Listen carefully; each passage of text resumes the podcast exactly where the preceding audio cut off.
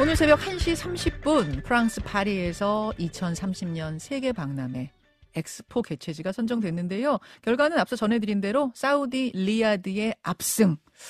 당초 예상한 것보다 차이가 좀 컸어요. 뭐 우리나라가 처음부터 사우디에 비해 열세였다는 걸 감안하더라도 표 차이가 너무 크게 벌어진 건 좀 아쉬운 부분인데요. 프랑스 현지 연결해서 어젯밤 엑스포 유치 투표 결과 또 실패 원인 두루두루 살펴보겠습니다. 파리 현지에 나가 있는 부산 CBS의 박중석 기자, 박중석 기자 연결을 해보죠. 박 기자 나와 계십니까? 네, 나와 있습니다. 예. 거기가 지금 몇 시인가요? 지금 밤 11시 40분 좀 넘어가고 있습니다. 8시간 차이가 나니까요. 8시간 차이.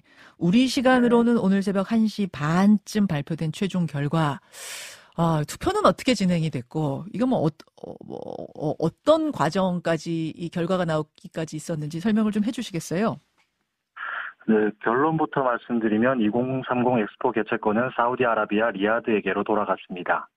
전체 182개 BI 회원국 중 165개 나라가 투표에 참여했는데요. 네.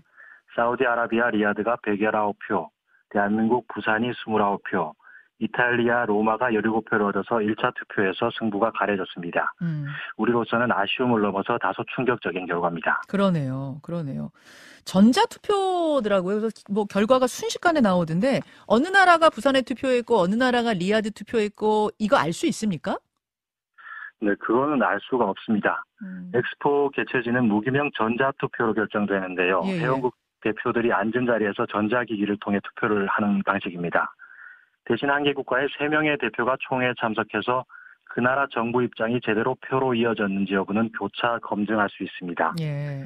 이 때문에 일각에서는 사우디가 자신들을 지지한 국가표의 이탈을 막기 위해 친사우디 성향의 인사를 총회에 파견하라는 요청을 했다는 말도 나옵니다. 아, 친 사우디 성향의 인사를 그 파견을 하면 서로 서로는 크로스 체크를 하니까 그 팀들끼리는 그러면서 네, 이 사람이 우리한테 약속한 대로 찍는가 안 찍는가를 모니터했다 이런 얘기도 돌아요.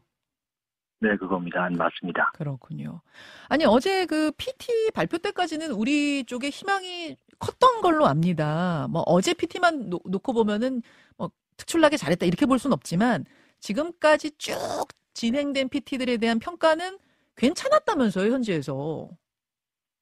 네, PT만 놓고 보면 그렇습니다. 비가, 비단 이번뿐만이 아니라 앞서 진행된 네 차례의 경쟁 PT에서도 우리나라가 완승을 거뒀다는 평가를 받았었는데요. 예. 이번에도 박형준 부산시장과 나승현 홍보대사, 최태원 대한상의 회장, 한덕수 국무총리, 반기문 전 유엔 사무총장까지 연사로 나서서 부산 엑스포가 인류 공동의 문제를 해결할 플랫폼으로서 역할을 할 수 있다고 호소했습니다. 특히 박형준 시장은 파키스탄 국적의 유학생 등 5개국 외국인들과 함께 연단에 올라서 미래를 품을 수 있는 부산을 홍보에 눈길을 끌었습니다. 예, 박형준 시장이 네 다섯 명의 유학생들과 함께 이 유학생들이 B, 뭐 U, S, A, N 이렇게 들고 같이 외치는 모습이 피켓팅 비슷하게 하는 모습 이런 모습들이 굉장히 인상적이었어요.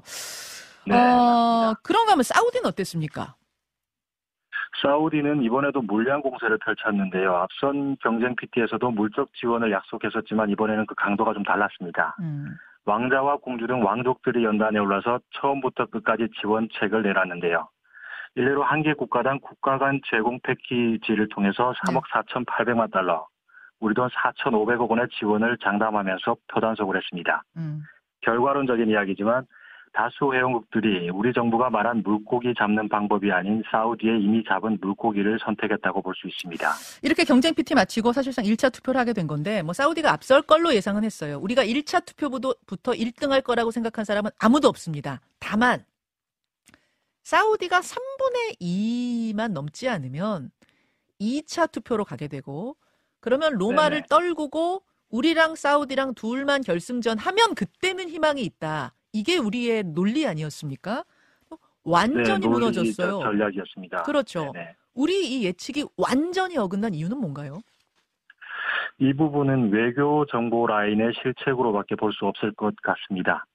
우리 정부는 대한민국 우호, 사우디 우호, 중립 등 회원국을 다섯 개 분류로 나뉘어 가지고 전략적인 교섭을 해온 것으로 전해지는데요. 예, 예. 올해 4월 BI 실사단의 부산 방문 이후에 엑스포 유치전 열기가 급격히 달아올랐습니다. 예. 그만큼 기대감도 커졌고요. 음. 윤석열 대통령을 비롯해가지고 정부의 전폭적인 지원에 힘입어 정부와 부산시 주요 인사들의 기대치도 점점 높아졌습니다. 아니, 그때 왜 그랬냐면은 실사단이 부산 왔다 간 다음에 어, 내가 아이돌이 된 줄 알았어요. 이렇게까지 부산 시민들이 열렬하게 환영해 줄지 몰랐습니다. 엄청 고무적인 얘기를 많이 했어요. 맞습니다. 예. 그 개최지 결정일이 이제 다가오면서 엑스포 유치위 주요 인사들이 이제 공식적인 자리에서조차 사우디와 우리가 박빙이다라고 이야기할 정도가 됐습니다. 음, 음, 음. 1차 투표에서 사우디아, 사우디에게 1위 자리를 내주더라도 2차 결선 투표에서 사우디 이탈표와 탈락한 로마표를 흡수해 승부를 뒤집겠다는 전략이었는데요. 네네. 이 때문에 근래에는 사우디를 이미 지지한 국가들을 상대로 집중 교섭을 벌인 것으로 알려졌습니다. 음. 2차 투표를 염두에 둔 뭐 교섭 전략입니다. 네네. 결국에는 집토끼도 산토끼도 모두 놓치는 결과로 이어진 것이고요. 음. 현실을 객관적으로 보지 못하고 우리에게 긍정적으로만 해석한 것이 잘못된 교섭 전략으로 이어졌다고 볼 수 있습니다. 자, 박준석 기자. 음, 그러면 네네. 아, 이거는 지금 우리나라하고 부산하고 리야드의 박빙입니다라고까지 그 실사단에서 말이 나올 정도이던 것을 사우디는 어떻게 결정적으로 뒤집었나? 뭐가 힘입니까? 사우디의 힘은 뭐였습니까? 아, 오일머니, 뭐 일반적으로 알려져 있는 오일머니를 활용한 물량 공세를 가장 큰 요인으로 꼽을 수 있을 것 같습니다. 음. 일례로 우리 유치단이 올해 초 교섭 과정에서 아프리카 국가를 방문을 했는데요. 네네. 이 해당 국가에서 이제 공항 건설을 우리가 필요로 하다라고 이야기를 해서 우리가 건설법과 운영법을 전수해 줬다고 합니다. 방법. 그런데 얼마 지나지 않아서 이제 사우디 유치단이 해당 국가에 곧장 가가서 공항을 아예 건설해 주겠다라고 제안을 해서 표심을 뭐 얻었다는 이야기를 뭐 들었습니다. 아, 그러니까 잠깐만요. 오일머니가 네. 이겼다, 오일머니가 이겼다 오늘 그런 얘기 되게 많이 하는데 그게 뭐 네네. 직접 뒷돈을 찔러줬다 이 얘기가 아니라 우리는 네. 가서 어 공항 건설하셔야 돼요. 그럼 우리가 공항 건설하는 비법을 전수해 주겠습니다. 이렇게 말하고 와요.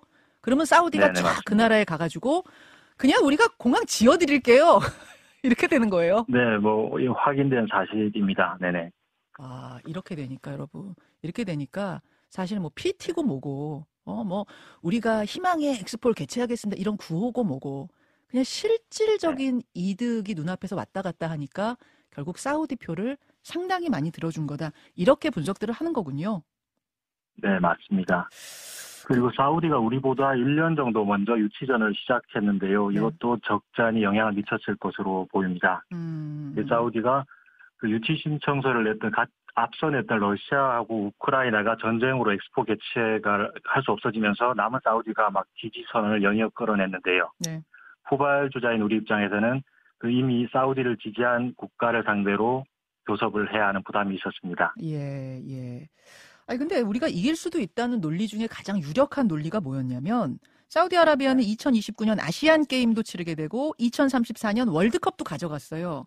그래서 2030년 엑스포까지 가져가면 국제 행사를 너무 줄줄이 독식하는 거 아니냐.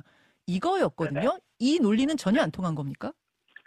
이것도 결국에는 결과론적인 해석의 영역인데요. 예. 뭐 된다 안 된다 똑 떨어진 규정이 없기 때문에 제최지로 선정되면 안 되는 건 아니었구나로 뒤늦게 해석되는 부분입니다. 음. 사우디가 유치를 했기 때문에 국제사회가 이건 안 되는 건 아니다라고 판단했다고 볼 수 있습니다. 반면에 엑스포 유치를 실패한 우리 입장에서는 네. 2025년 엑스포가 이제 가까이 있는 일본 오사카에서 열리고 네. 중국이 2035년 엑스포를 준비하고 있는 것이 우리에게 영향을 미쳤다라고 아. 뒤늦게 또 해석되는 것이고요. 그 부분은 그 피장파장 상쇄가 돼버렸군요. 그 요인이. 맞습니다. 예. 알겠습니다. 아니 오일머니가 오일머니를 사우디가 엄청나게 뿌릴 거란 건 이미 예상이 됐었고 그래서 그걸 뛰어넘는 어떤 전략을 우리가 세웠어야 되는데 결국은 못 뛰어넘은 게 되네요. 그 부분도 뭐 영향이 있었을 겁니다. 예, 그게 참 안타깝습니다. 아, 이 엑스포 유치전은 이렇게 끝이 났습니다만 5년 후에 다시 도전을 하는 겁니까? 현지 분위기는 어떤가요?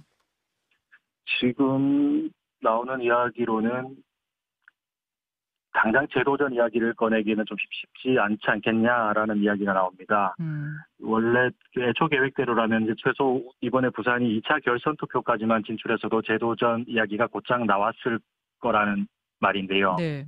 하지만 예상을 벗어난 지금 너무 차이가 크게 나버려서 제도전 이야기를 꺼내기조차 힘든 지금 상황으로 전해집니다. 그렇죠, 그렇죠. 그 부산 엑스포 유치가 정부의 국정 과제에 포함되어 있는 만큼 정부가 어떤 판단을 내릴지 좀 더 지켜봐야 할 듯합니다. 네, 여기까지 프랑스 현지 소식 들어봤습니다. 박중석 기자도 고생 많았고요. 네, 아닙니다. 아니 오늘 아침에 좀 즐거운 소식을 전할 수 있었으면 좋겠는데 목소리도 기운이 많이 빠졌어요, 박 기자. 아, 오늘 종일 예, 엑스포 관련 취재를 하느라고 이제 피곤하시죠? 네, 네. 그렇습니다. 예, 기운 내시고요. 고생 많으셨습니다. 오늘 고맙습니다. 네. 예, 부산 CBS 박중석 기자였습니다. 김현정의 뉴스쇼는 시청자 여러분의 참여를 기다립니다. 구독과 좋아요, 댓글 잊지 않으셨죠? 알림 설정을 해두시면 평일 아침 7시 20분 실시간 라이브도 참여하실 수 있습니다.